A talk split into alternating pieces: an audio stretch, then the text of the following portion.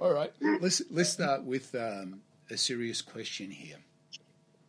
What you've won, Gene? Because I know you won the national title, you won the world championships, and as a pro, uh, to be quite honest, both our careers seem the same. As you pointed out, we made the top ten of the Olympia.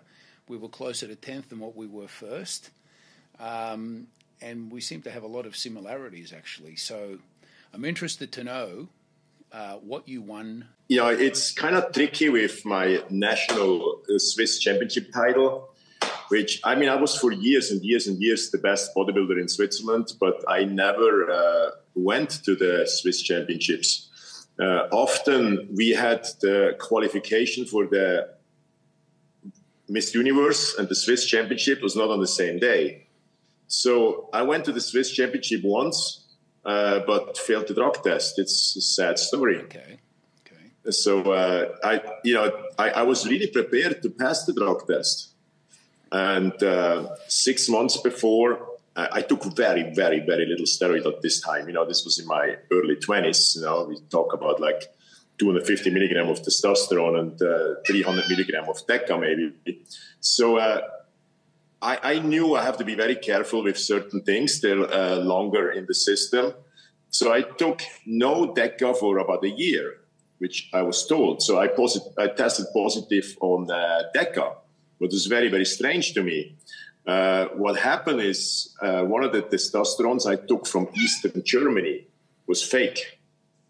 And uh, that made me test positive. So, although I was by far the best athlete in, in, in Switzerland, I, I was uh, the title was annulled. Then uh, the next two years, when I went to the next 2000, I went to the Miss Universe. It was not uh, the qualification was not together with the Swiss Championships, so I never went back to that.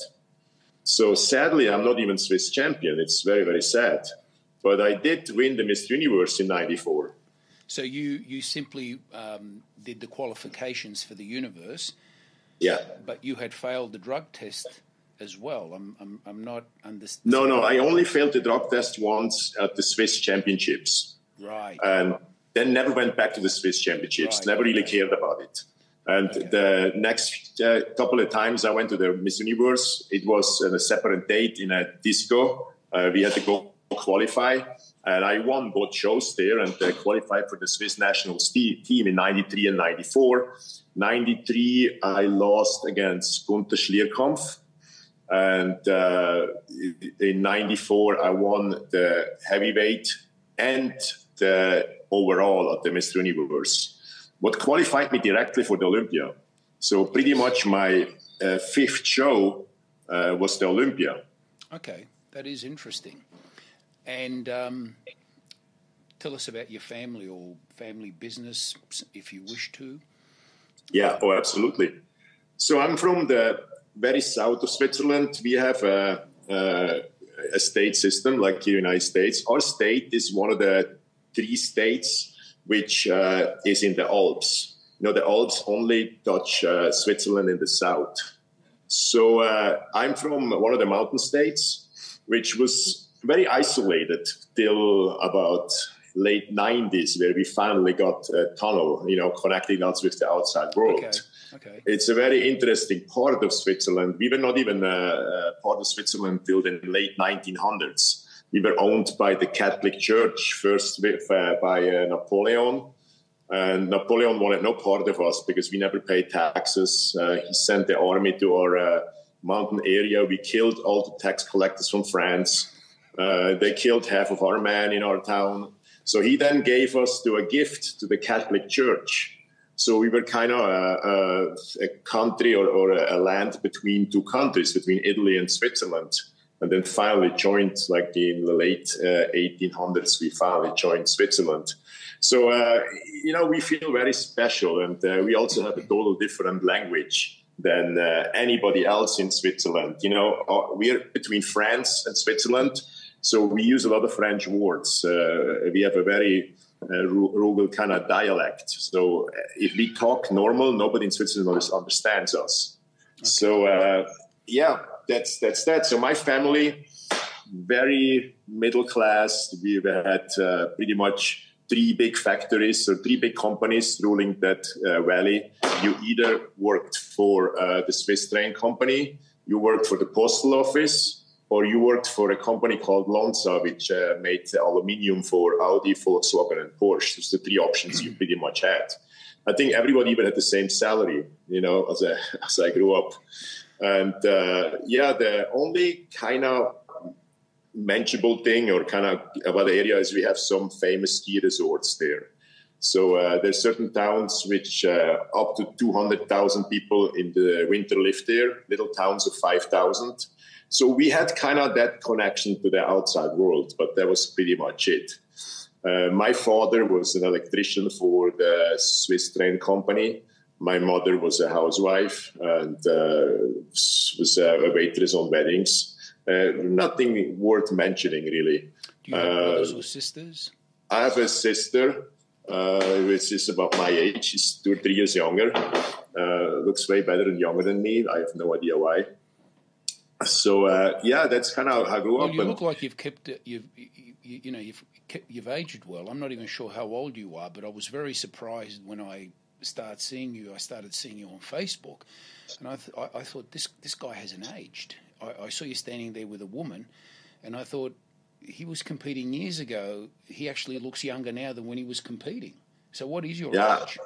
Yeah, it's uh, I'm 55. Really? Uh, yeah, I 55. I do quite a few things to kind of slow down the aging. I'm, uh, okay. We can go into that later. I'm uh, okay. uh, obsessed with peptides, anti-aging things. Uh, you know, so yeah. And uh, one thing I think is also good. Uh, what helps me is I had to retire, as we all know, very early. So back in those days when I was on those hard diets, I, like you say, I looked older than I do now. But you know, it's a, it's a rough lifestyle, especially when you compete twice a year. Uh, you're pretty much on diets all the time. You uh, train like an animal. You take stuff which is not on the healthy side. Let's put it this way. So I, I was really, really trying to live a healthy lifestyle and do things very much in moderation. I not even work out a lot. I work out three times a week, 45 minutes. Now I write or then? now, now. Okay. Uh, I, I, work my, I use my bike a lot. I just try to uh, stay healthy on the inside. And uh, I, I, can tell, you know, sometimes when I'm on a vacation or so, I work out a little bit more, but then right away starts tweaking here or there. I really try to figure out for myself. We will find out if it's the right way. How do I turn into a Bill Pearl? You know, how, how can I be healthy and yeah. be over 90? I, I really want to be an old man sitting on my porch and taking care of my animals. You know, I, I never had this attitude. You know, you, you heard it before I, I would uh, give away five, ten years for an Olympic title, anything like that. I never felt that way. I never no, felt I, that way. No, I get, I get that, and um, I, I, I, agree with you with what you're saying, yeah. what you're doing. It's, it's, it's so. That's why I was even careful during my career, although uh, you were even more careful, as I found out as we talked last time. But, but uh, I, I really felt like I was extremely cautious uh, not just that I was kind of more cautious than others, I was also convinced it's the right way to go.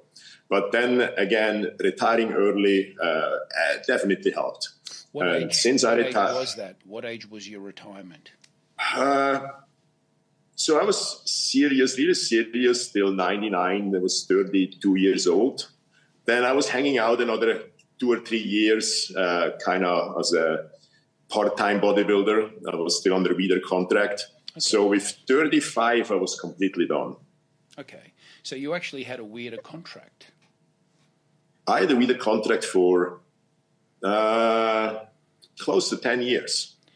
Now, tell me, how, how, did that work, if you don't mind me asking? I've, you know, what if you can divulge what you got paid, how it all worked, how it came about, yeah. because it's very interesting because he treats some people a certain way and then other people seem like they've been treated totally different. Some people th- think the world of him. Some people have the yeah. I opposite. I'm on the side. I think the world of him.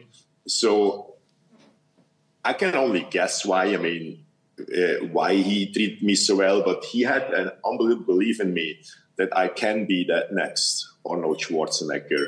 Uh, so also maybe what helped a little bit before Joe Weider already, I had great contracts with. Uh, I was with a company, Ultimate Nutrition. Uh, here, I think they went bankrupt, but there was a great company at the time.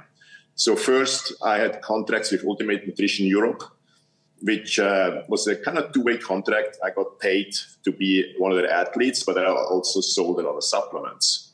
So uh, in one year, my partners and I we sold Ultimate Nutrition products in Switzerland for like eight billion dollars. Wow! So uh, I made really really good money with Ultimate Nutrition. Then when I met Weider the first time, I got a fax uh, that was uh, before the Arnold's Classic in 90. No, I got the fax after the Miss Universe in 94. And uh, he offered me uh, $24,000 uh, for a year. And I wait $24,000 a year. for the year. Which in Switzerland is pretty much uh, less than homeless people get you know, it's a very, very uh, expensive country. And I'm, I did so well with Ultimate Nutrition. They also treated me very well. And I said pretty much, no, thank you. This is not uh, anything uh, I can survive on in Switzerland. So I didn't hear from him for a while. Then in uh, early 96, I went to the Arnold's Classic and didn't place well, but I looked sensational. You know, I, I didn't have an idea really of how to dial in for a show. I just was the biggest monster on stage turned out only to be ninth, but you know, in my defense, the competitive field was unbelievable. Uh, you know, I, there was Shawn Ray placing fifth, Andy Münzer placing seventh. Uh, you know, yeah, Vince Taylor, uh, uh, Flex Wheeler, Kevin Levrone, Paul Dillett, Porter Cottrell, I think, who placed second uh, at the Night of Champions, who beat me by a hair. Mm. I beat him, I think, a week after. So it was it was hard, and you know when you come in too big, uh, you don't know how to dial in against those kind of uh, uh, pros. It's hard, but I left the mark. Joe saw me backstage, invited me uh, to come to his office, so I flew over to California, and he offered me something in the I, I, don't know the details, 50,000 maybe, something like that. And I said, no, thank you. I, I, I, have absolutely no interest. At that point, I was with Ultimate Nutrition uh, uh, worldwide. And they took care of me. I was the only athlete, I think, bodybuilder they had at the time. Everywhere I went for them, I was picked up with a limo. I made over $100,000 of that contract and uh, I had the supplement business on the side, so I did very, very, very well. Uh, then I went to the Olympia, and it was a very strange Olympia in '96. Mm. The '96 Olympia was not drug tested for uh, steroids, but it was drug tested for diuretics. They also first announced that they may do a blood test so all of us were in sheer panic. You know, so nobody knew what's going to happen. I did it once before in uh, Los Angeles. Do you remember? 89, 90, around that time? No, 90, I think 19. Yeah. And other than, I think, Labrada and Mike Christian, nobody really looked good that show compared to before. Even Lee Haney was quite a big a bit uh, uh, on the light, lighter side than usual. I think Shawn Ray looked good, Mike Christian, uh, Lee Labrada, and Francis yeah. Benfatto all looked really good. Yeah, yeah. But I know I know Lee Haney was quite a bit downsized he, he that year. Yeah, he was. Yeah. But then they dropped the drug test. They brought it back in '96, and I do remember talking to the guys. Everybody was in panic, especially this announcement of a possible blood test. Uh, at the end, only Nasser failed the drug test. I went into the show really like absolutely zero diuretics. There was also other things like clenbuterol, uh, drugs like cocaine and that kind of stuff was on the list. But uh, you could tell uh, people had issues. They were a little bit uh, either lighter or, or, not as hard, yeah. with the exception of Dorian was very hard, but he was clearly downsized. Uh, Shawn Ray was Dorian as well. Dorian, Dorian was downsized quite a bit in '96. Yeah, absolutely. Okay. 96, yeah. 95, I think, was his best shape, not his biggest, but his best shape. 96 was downsized, and Nasser looked out of this freaking world. Uh, can we just backtrack there? You think Dorian looked his best in '95? That's when he already had one or two torn muscles. I thought he's. It's that, it, it, you have you have to look. I can you can look at it from two sides. Size wise, no torn muscles, 93 was clear the best. But when it comes to sharpness, hardness, uh, still full, 95 was his best. But then when you consider the torn muscle, yeah, 93 was his best. Uh, absolutely. But he was so sharp in 95. I mean, 95, he had, you know, 94, he almost lost. I mean, not by the judges, but by the opinion of a lot of people who were there. Yes. Uh, yeah, he tore the muscle, I think, before the 94 contest yes. and had a tough time drying up for that show. Yeah. But in 95, he was dry as it gets because I was qualified for the 95 Olympia in Atlanta, but didn't feel like doing it. Uh, what was a mistake? I felt like I'm not big enough. I went to see the Olympia, saw it from close uh, close up, and Dorian was really unbelievable, you know. So uh, 96, he was downsized from that. It was not quite as dry uh, uh, than at the 95 Olympia. And Nasser looked, this is the best Nasser I've ever seen. But Nasser took the diuretics. You know, he uh, he's like, I don't care because you know there was an agreement between the pro league and us athletes that everything will stay secret you know if you don't pass the test we will take the money away from you but you keep your placing nobody will find out you will just not get the money so Nasser, uh, smart as he was, he said, I don't care about the money. I want to win the Mr. Olympia. So we all went to the athletes meeting and Wayne DeMilia stood up and said, "Well, actually, we can't quite do that the way we planned. You know, uh, it has to go public, and you will use not use just lose your money. You will use your ranking as well." Nasser jumped off his seat and was absolutely outraged. And Wayne said, "Why, why you have to worry? You know, are you did you take diuretics? You know." Nasser, that's not the point. The point is with an agreement. So on stage, I believe that was the reason why they put uh, Shawn Ray as a buffer between Dorian and Nasser, because nobody was certain if Dorian will pass the test. Everybody was certain that Nasser will not pass the test. So they put him kind of, they didn't want the first two be disqualified. And uh, so they put uh, uh, Ray in between. The Ray was very good, but not as good as 94, for example. So that's kind of my take on that. Then Nasser went on to the European tour, and it was some of the best bodybuilding in history of bodybuilding. What he delivered to the 96 tour, uh, especially at the end in Russia, in uh, Germany, I mean, it was just out of this world. Mm. 97, when he came back, where everybody said he was his best, I disagree. He was already uh, a little bit watery in the shoulders from site injections. He was a, a little, a little bit softer in the back. He was very, very big. Uh, the only reason he came maybe closer to Dorian was Dorian was clearly a mess, oh, you know, in '97. You know, so uh, yeah, the '96. So I placed eight in '96. I was since I was so far too big at the Arnold's, I decided to come in a little bit too small. But to come back to your question, so I got this offer after the Arnold's Classic, about fifty thousand dollar. I had no interest in doing so. But the 96, before the 96 Olympia, I went to his office again. And he always gave out one year contracts, I think, with the exception of Lou Ferrigno at that time. Everybody, had, even Dorian, had a one year contract. So he gave me the same contract Dorian had, uh, something in the 80, $86,000 a year plus uh, uh, doubling the prize money. And and you know this was then gotten close to what I had from Ultimate Nutrition. Ultimate Nutrition, I had to do quite a bit of work uh, selling products and stuff. So, and I started to slowly be afraid that this may affect my career if I don't join. You know, I, I can't say one way or another. So I did take the four-year contract before the Olympia in '96.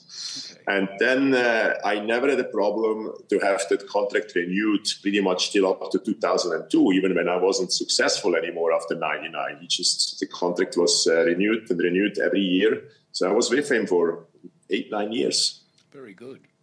And yeah. did you, could you st- did you still stay with Ultimate Nutrition, or you could only do one or the other? No, I could only do one or the other. Okay. Yeah. You know, later on, they started to separate like magazine contracts from uh, supplement contracts. Yes. Uh, I think it was in the Jay Cutler kind of era when this started. But uh, for us, we had to represent Weider products, so like eight different products here. He had he had uh, eight different product lines. So and we were not allowed eight, to eight different brothers. No no product lines, uh, supplement oh, lines. Oh, oh, okay. yeah. okay. Yeah, yeah. We, we all know you only had one brother. Or, yeah. So uh, I, I, I did want to ask you. Um, sorry for for interrupting. Um, who inspired you to start? There, there must have been somebody, a figure, someone who Oh, absolutely. fire. Absolutely. I remember the day like it was yesterday. I was uh, nine, ten years old, I went to the public pool. Our lifeguard, it was a very large public pool, uh, 2,000 people a day were visiting that pool. Uh, our lifeguard, his name was uh, Albrecht Roger, Roger Albrecht. He was middleweight Swiss champion and one of the most talented bodybuilders I've ever seen. Uh, unfortunately, mentally a little bit of a mess. I hope he forgives me for that. We're still friends today. Uh, he was unbelievable. I mean, his forearms, his neck, you know, and his arms. And this is a guy also who maybe took, you know, for three weeks a year or five weeks a year, a half a D- D-bol a day. You know, they, they had no idea what they were doing. They were just great, great, naturally gifted athletes. Yeah, yeah. So uh, when I saw the guy walking around, I, I knew I this is what I want to be.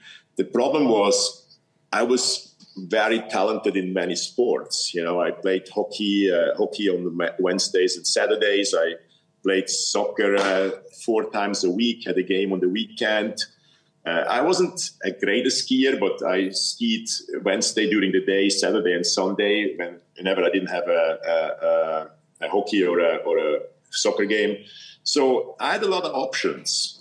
Okay. And with nine, there's just no way you uh, have. I, mean, I didn't have access to any gym, although I tried at home as much as I could with chin ups, push ups, all of that stuff, but it didn't really do much. So uh, it took another five years till I was finally allowed to uh, uh, join the local gym.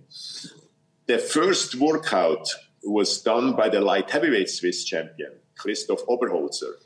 Uh, not as crazy as uh, Roger, but the guy had humongous arms, and uh, he showed me all the exercises, and I knew that day. I, I looked at the pictures on the wall. Uh, it was Lee Haney, Tom Platz. He said, "I, I want to be as good as those people." And I would never went back to a soccer practice. I never went back to a hockey practice again. Really, I was focusing 100% on bodybuilding from uh, day one on. That's excellent. That's excellent. Yeah. So, please tell us back then how you trained. I want to know what sort of loads you used, rep range, uh, tempo, anything different that you did that we don't hear about, perhaps. everybody trained the same way in my valley. So we did the pyramid system, four exercises, four sets. Every muscle the same. Biceps could have been possibly been three uh, exercises, four sets, with slow progressive overload. Every set a little bit more weight, and even everybody I think did the same exercises. It was uh, chest, bench press, flies, incline, bench press, flies, four sets each. So uh, I started early on doing changes to that. Our valley was very interesting. We had a lot of Swiss champions in that little valley. And if you would, uh, there was an assembly of great body parts in my valley like you would not have believed. You know, we had the guy with the huge chest, Pius. I mean, world class chest, you know, like in the Franco Columbu kind of mold kind of chest. We had the guy with the huge arms. We had Image Rene with uh, legs close to Tom Platz. But we had no complete bodybuilders. Okay. So I started to design my program. You know, they all had the little quirks, you know, but everyone trained kind of the same way, but they all had the little ideas. Uh, I remember the guy with the big legs. So on Sunday, when the gym was closed, he was loading up the hacksmith, you know, uh, worked his way up, uh, warm up sets to only like machine fully loaded up that you can only do two or three repetitions. Then he went outside. He took his bike and our gym was right at, this, at the entrance of a mountain pass. He was sprinting up that mountain on the, on the bike as far as he could, rolled back to the gym, went underneath the hacksmith, and did a set like Dorian Yates style, you know, total muscle failure. And that was it. And the legs grew and grew and grew. So that started to, I tried that a few times, it's absolutely murderous. So I started to early in feel like maybe less, I can do less with the kind of intensity we train. So the first thing I did was uh, cutting my workouts in half. You know, instead of uh, four sets per exercise, two sets per exercise. And then later on, I even went to one set per exercise. But I was always a little bit unsure. Uh, I grew and I grew, but nobody else really trained like that. I didn't hear from Dorian Yates and his system. There was a, you know, we started reading about Mike Mentzer, but yeah. nobody really knew what the truth is. And, yeah. uh, you know, so, but I did start reducing about two years into the workout, three years into my training. I started to uh, reduce sets to about half that. And later on, I went even further. You know, I did uh, a little bit more exercise, like for back seven exercises, for chest four, for legs four, but only one set. But you know, it looked like always two or three warm up sets and then one set to muscle fa- fa- failure. Because I, I just didn't see this whole man. I did four sets for bench press, for example, early in in the pyramid system.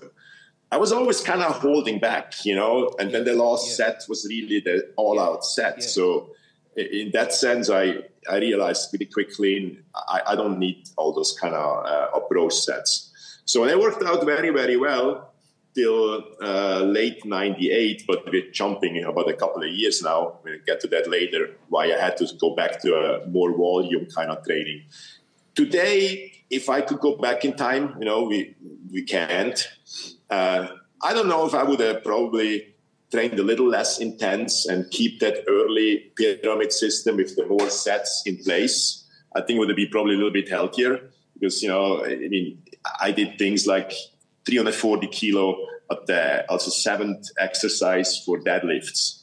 You know, it's just not necessary to do this crazy stuff there. You know, it would be better probably do four sets with half the weight, more concentrated, better negatives or slower negatives. But, uh, you know, I did to the best of my uh, knowledge at the time, I really believed in. And it worked out quite great for a long time, or for quite a bit. What was the tempo of these exercises? Uh, you know, I, I read the studies of uh, Arthur Jones early in yep. with the three or four second negative, like slightly more explosive positive. Uh, the, uh, he always described it that if you do a set of 12 reps, for the first 10 reps, you should be able, if somebody would ask you to, to stop the weight at any point. Yes. You know, this is the kind of control you should have. So I sticked with that uh, from the moment on I read it. I was always doing a very concentrated uh, three or four second uh, negative motion and a little bit slightly more explosive positive motion. Pretty much kept that through uh, my whole career, even today when I train. Okay, that is interesting. Um, can you tell us about the squatting accident? Well, we're jumping many years now, but yeah, uh, squatting accident. So it only happened because I wasn't focusing on bodybuilding anymore. So, you know, uh, I, I was still having that Weider contract. I didn't compete really in three years. And Weider started to get a little, not that he got impatient, but, you know, in 2001 to uh, 2000, 2001, I used excuses not to compete. I had no interest in bodybuilding anymore. Uh, I kept the contract because nobody asked me to, uh, uh they just kept continuing, you know, re- renewing the contract. And it helped me to get my green card. So it would have been a little bit more difficult. Okay. But I, I started my business here, my personal training business. I had five trainers working for me at some times, and uh, I was not focusing on bodybuilding. So once a year, I went to the photo shoot, and uh, the first time, I, I think it was also the time when Joe Weider lost a little bit control of his company. Uh, he's gotten older uh, lawyers started to talk into his business. Uh, a lot of voices, I think, in the company were against those contracts for athletes. Why the hell do we have to give those people that money? Because Joey's attitude was, look, if uh, I give uh, those people money, they, they can somewhat focus on the sport like other athletes do. But uh, did he really need to do that uh, at that time? Probably not, but he just kept it and the, the, the, the pressure on him. He told me a couple of times that people are pressuring him that you know I don't deliver on stage anymore to take the contract away from me. So uh, every time when this photo shoots showed up or, or, came up, I started to kind of focus a little bit more and then go to the photo shoots and still looked really good. But in uh, 2003 or 2002, uh, it, it, was I wasn't great. I wasn't great anymore, and I I did this uh, video leg video a week before and I realized when I did 700 pound squats or so the week before, it's unusually heavy, you know, but I did it. And then I went to the photo shoot and then wanted to do squats. So I did the same amount of the same weight for squats. And they, as I was about to pack in and leave, Chris Lund asked me uh, if I could do it again. They didn't like the lighting. Uh, they could quickly switch the lighting to the other side, do it again. And four or five minutes passed. It was quite chilly in the gym. Uh, it was in Fullerton. I think the whole backside was open. And instead of taking the weights off, uh, starting over again, it's like, let's get just through this quickly. Let's do two reps just to get the shot in. I took the weight out and I never experienced anything like it. You know, the, the, the, the amount of weight felt like I had a mountain on my shoulders.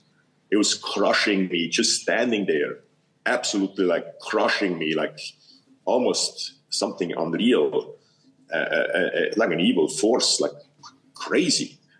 And as I went down, everything started to slow down and, and, and start to kind of around me. Everything was like in slow motion around me, like a really other body experience almost. As I was in a 90 degree uh, uh, angle or spot to come back up, my left tore, a left quad above the knee tore completely. And I was like really like watching it almost. All my weight came uh, to the right side and the just snapped in a weird way and uh, it was not a clean tear there it was just like a really crazy the doctor described it later on like you know there was not a tear he's ever seen before it was like a bomb exploded in my knee uh, the right side. The right side they could never fix. You know, they tried as good as they could, and uh, that was pretty much uh, it. And I ended up on my back, and I was extremely happy that you know at that moment I was just laying there. As I really didn't want to do it anymore. I, I really had. I, I was just laying there. Of, you, you had a sense of calmness because it was over. Yeah, yeah. Then you know just to do this two or three month cycles before those photo shoots, uh, it was became like torture for me. You know, I, I, I remember I, I, I, started to feel like I have more side effects and effects from that stuff. Uh, blue when now after after lat workouts, uh, my back used to be like blue you know, from small muscle tears all over the place, something I never had before. I, I, was not even that strong anymore. Suddenly, I was always a very strong bodybuilder. And uh, yeah, this is clearly focusing on the things. And that's why this happened, you know. So it's not if I would have focused on bodybuilding, I, I, I can I can do uh, uh, 30 reps with 700 pound of squats, you know, or I could, or 20 at least, you know. I was very, very strong in the squats. But when you don't focus, that's what happens. Yeah, yeah. Um, Jean, how do you train now? Oh, oh God, it's like so three times a week. I, I always move the glutes. I always do some kind of stuff for the glutes, like a bikini girl. You know, I do some other time machine, hip thrust, or some kind of pushback machine every workout. And then um, kind of depending on what's free. It's as pathetic as that as it is, what's free. So let me do some back, you know, three or four sets of pull downs, wide grip, small grip, a little bit of a, a rowing, may, maybe dumbbell rowing if I'm in a very good mood, and then a little bit of chest. So it's pretty much a half body every time, but lots of talking, lots of fun, you know. Uh, you do you use um, testosterone replacement therapy? Yes, yes, uh, 100 milligram a week. Okay. okay. Yeah, 100 milligram a week. And I only stop um, if I see in the blood results that the hemoglobin is a little high, you know, the red blood cells. Yep. I never have an issue with any organs or anything like that, but I did over the years a couple of times. The hemoglobin was too high, so I stopped for a little bit and go to the oncology center and draw blood for a few weeks. Still, it's back down in the like 15, uh, 16 range. But other than that, I never stop. You know, I take my testosterone. I take uh, regularly HCG with it. And uh, then, like I told you before, a bunch of peptides. So I have a pretty extensive peptide program I run pretty much all year. Okay, that's that's interesting. Very interesting. And um, tell us about your diet. What you were eating like when you were competing, and what you do now.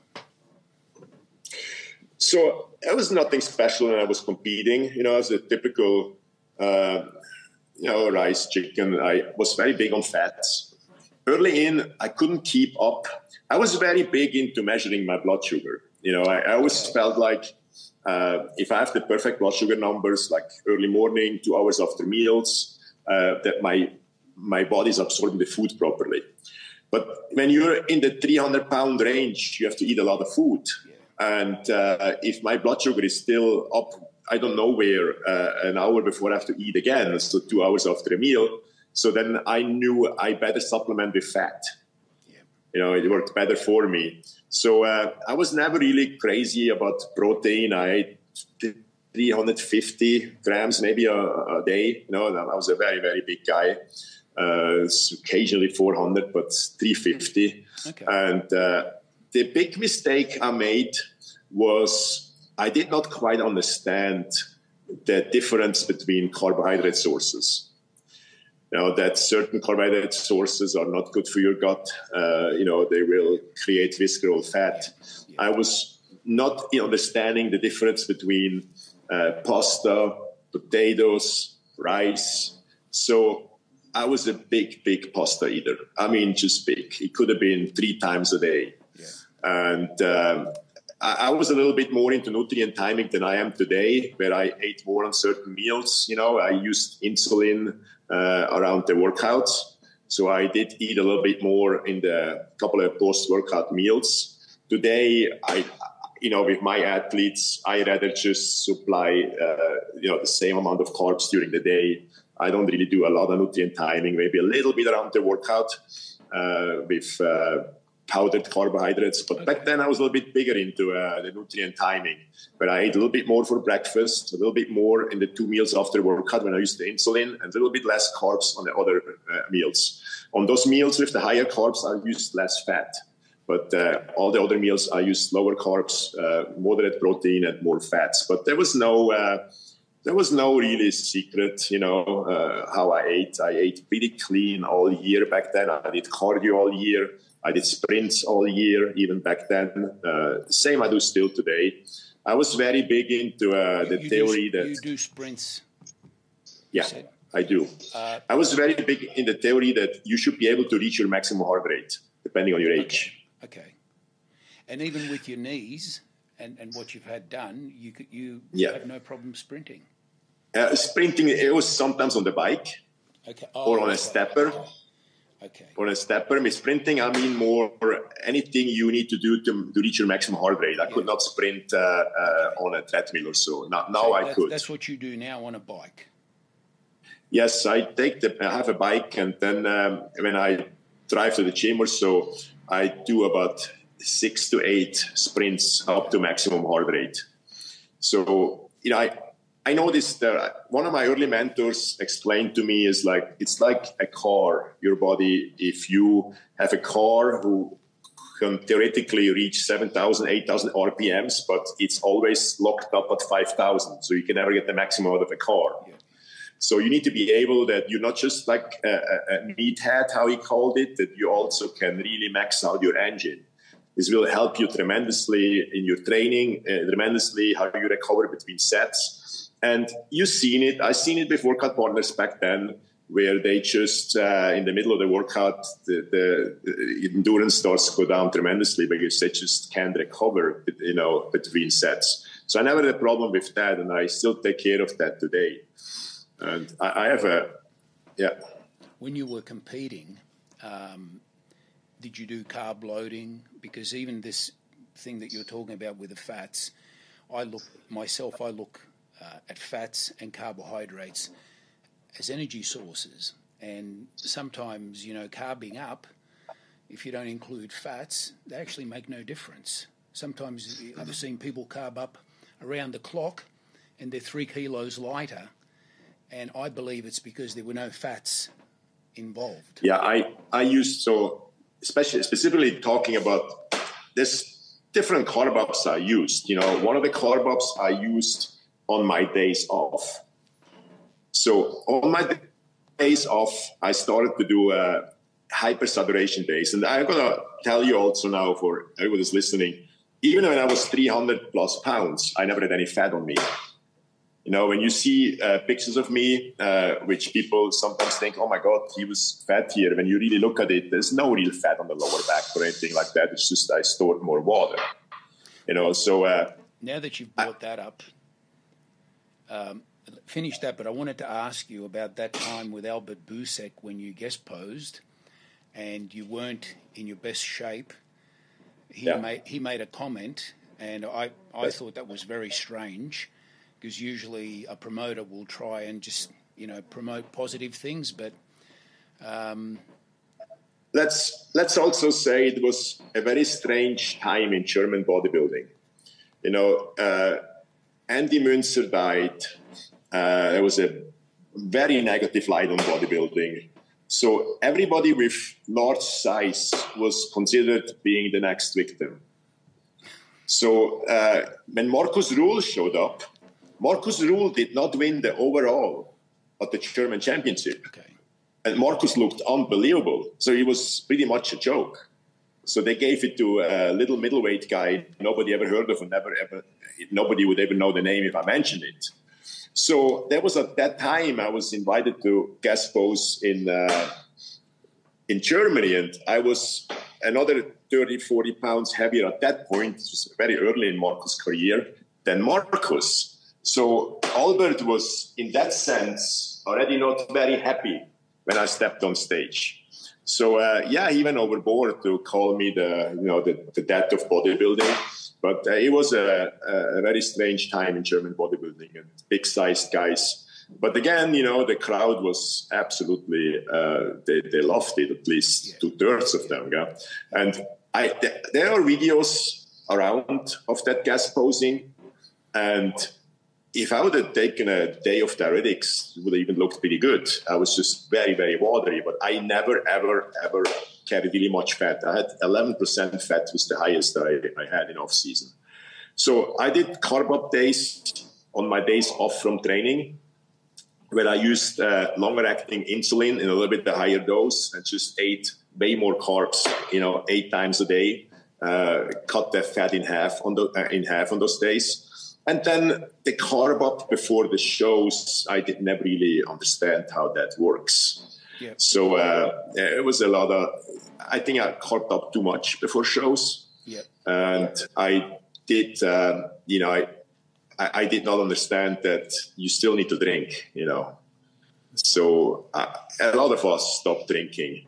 But I always think when you're a 280 pound bodybuilder going on stage, it affects you different than uh, uh, a guy at 200 pounds when you start stop the drinking. You know, it's just it just flattened me out completely.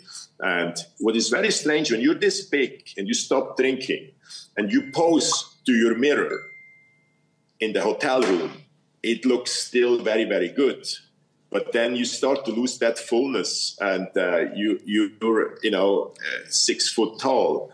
Uh, I remember backstage, often when I saw uh, Chris Cormier or, or Nasser, I took their fat. You know, they were full, but not as lean as me. Okay. You know, I, I, was so lean when I went on stage, 96 Olympia. But then they kept their fullness. and I was flattening out from uh, uh, reducing the water so much. Then uh, once I stepped on stage, he was just flat. Know? So I looked way, way better after the depletion phase on Wednesday yes. than, uh, than after the loading phase. But there's all things with a little bit of professional help. It could have been arranged to get this right, but I was just too proud. And I, I was kind of like, well, next year I'll be so much bigger. And, uh, you know, I was always thinking in that terms, never like, why the hell? Why did this not work out exactly? You know? So I was like, oh, look, I'm already seventh. You know, the guys ahead of me are all five years old. The next year I'll come with 10 pounds more. It's just total strange thinking instead of learning really how to dial in, how to pose right. You know, I never put any effort into posing. I mean, let me take this back. There are two aspects of posing the way I saw it. I could pose or hold my stomach in, stand in line up for an hour because I practiced that so much. And I posed so much during the preparation. So I could pose without breathing hard for, for, for, for 30 minutes. But I made so many mistakes when I practiced that it even intensified when I went on stage. So I never filmed my posing. You know, I never had anybody around me who said, "Hey, uh, your presentation looks like shit." And in little bit my defense, when you look at the scorecard, it didn't matter. You know, you you were on fifth place uh, uh, in the round one, two. You were pretty much on fifth place in the posing round. So, you know, that didn't help me to improve my posing. But when I see a video now of my posing, there's not one turn down the right. There's not one pose really done right. You know, uh, very sad in in some ways. So I pay a lot of attention today to my athletes, and they get that that part right. You know. Jean, what um, you kind of like gave up uh, even when you had the Weider contract. So you were just doing photo shoots. I wasn't aware that he was actually uh, that kind. I, I, heard some stories where you know he made life a little bit hard for people, but it sounds like you you did quite well. Um, what what was missing? Why did you not continue? I mean, you had the Weider contract. You know, it seems like you had a good run what what in you yeah. made um, not, give up, but not not give hundred percent of what you could have. Yeah. So in '99, I went to the Olympia in very bad shape. My physique started changing. I think from the constant uh, bad food choices, overeating a little bit. Uh, I started to build up quite a bunch, a, a bit of uh, visceral fat in my stomach area so I went to the Olympia, and a few weeks before the Olympia, I did, and I, I was more focused on my move to the United States. And seven, eight weeks before the Olympia, uh, I, I, realized I, am not in shape, you know, and I'm so focusing on finding a house, moving. So I tried to kind of get out of it. And I thought, well, as it gets closer, I'm going to just make up something. And uh, still a little bit on diet, but not really. Nasser told me three walk weeks before the Olympia. It's a video we did together. You, can see it on YouTube. Uh, what the fuck? You know, he said, what, what is going on? You know, you're way too big, you know, uh, a nice way of putting it. So I called the Weider office, said, look, it's too much stress, it's the move and everything. I got uh, right away a letter from the from the from the Weider lawyers. If you don't compete, your contract is gone. I just started to apply for the green card. So I did one of the, my biggest mistakes in my career. I went on stage in out of shape. I had no interest of competing. I even showed the lack of interest up on stage. So then uh, Ronnie Coleman won his second title. My physique changed not to the better, and I lost that belief that I can really come back and beat Ronnie Coleman. I, I just then I started to uh, build my personal training business, enjoying America. Made so much money, you know. I mean, it was like a dream here uh, where I live.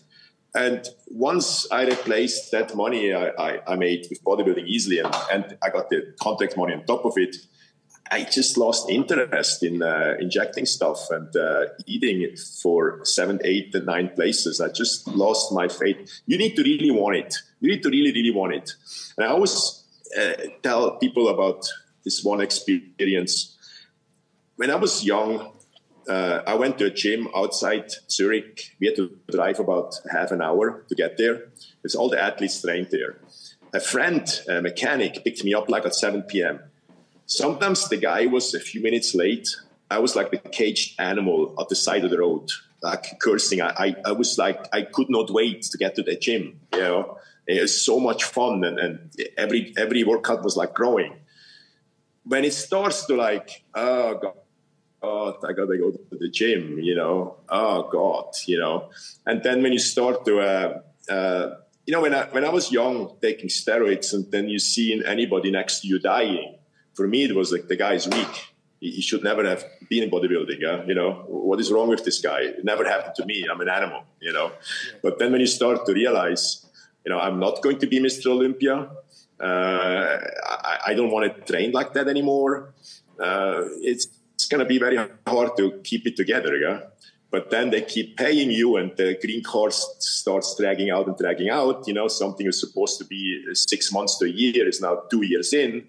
It's a total separate story. What happened there? You know, it went as far that I even became a, a very short time illegal. Uh, I just lost interest. You know, I, I, I knew I can't win something I never felt early in. You know, early in, I didn't win. There was like, okay, I'm just like six months away from being the best in the world. That was gone after 99. Jean, um, what next? What will you be aiming for next in your life? Have you got any plans or? You mean now or after yeah, I retired? Yeah, now, now. Yeah, I'm, uh, I'm creating something very unique right now. I'm uh, creating uh, one of the best fitness app there's ever been. Uh, I'll come back on your show once it's ready. It should okay. be ready in three months. Uh, it's a little bit too early. It's not that it's not out there, but it's going to be way better than anything is out there. It helps trainers to organize their training, uh, to organize their clients. It helps uh, trainers to pretty much train hundreds people at the same time without betraying anybody. Uh, it's very unique. It's it's very complex. Um, that's what I'm working on right now. Okay. And uh, I have a very good business. I have some great athletes. I still, um, although I stopped for a while, I still back to one-on-one training three times a week because I enjoy it so much. And uh, yeah, I can't wait for this to be out. And for years, I, I worked with animals. Uh, I worked in the shelter for years. I hope to be soon working at the zoo. Um, yeah, okay. yeah, it's kind of kind of enjoying life. That is interesting. Um, Jean, is there anybody you would like to thank? Your family, a, a gym, a coach, uh, just some final words? Any anybody that comes to mind? Well, I, I, don't have anybody to thank right now. My, my, my mother is dead. You know, I would like to thank her. Uh, the girlfriend who supported me back in my days hates my guts, so there's nobody, there's nothing to thank there really. Uh, people in my life now, there's nothing to do with that part of my life. But uh, I want to tell to young people, you know, I mean, who, who are who are in this, you know, I train often people which are just bodybuilding makes them uh, in a way miserable. You know, they, they're just. Uh, I was a little bit there in certain years, ninety nine, two thousand.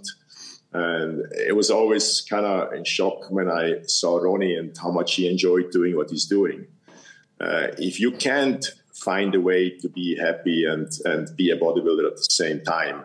And if you can't find a way to look like that without taking immense amount of steroids, you're in the wrong sport.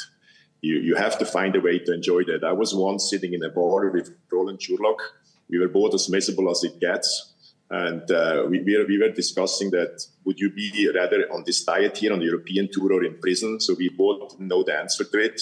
That's not the way to do it you know if you want to be in this you have to enjoy what you're doing you uh, you have to find a way to be happy and you have to find a way to get a body like that with the minimum amount of uh, of gear or it will not work Jean this is um, i know it doesn't seem very long but we've done an hour and you've said some very Perfect. interesting things and also i stopped you in the middle of some very interesting stories so I definitely need you back on this podcast. Definitely, I need to hear more from you because you're one of the most interesting people that I've come across. Um, Thank you. Besides having a few similarities, you've you, know you, are the exact opposite of uh, I, I, would have thought. You're quite smart. Um, you know, you've been quite measured throughout your whole career, from what I can see. So no I wonder, so. no wonder you're such an excellent coach, and you know, doing really well with it.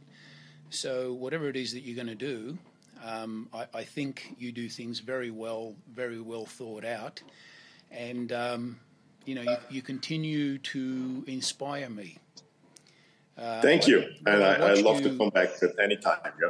Yeah, I've watched you throughout your career, and um, you know, I was always hoping that you would take the next big step, but after talking to you and finding out your background and how you think, everything you've said really resonates, and um, you know, you, have just come across like a really good human being.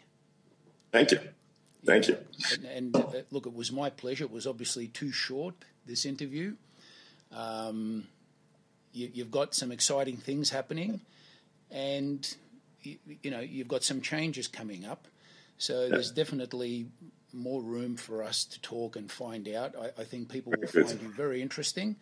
And I'm not even sure if today's uh, bodybuilders have this sort of personality where you know that they they could actually discuss everything the way you have. You've you've opened up about everything. You've hidden nothing. You've I didn't even have to ask you. You've just opened right up, and I think people will love that. Very good. Thank you so much for having me. Thank Actually, you. I'm heading to a hockey. I'm heading to a hockey game right now. Okay. Well, enjoy yeah. yourself, and uh, let's right. stay in touch.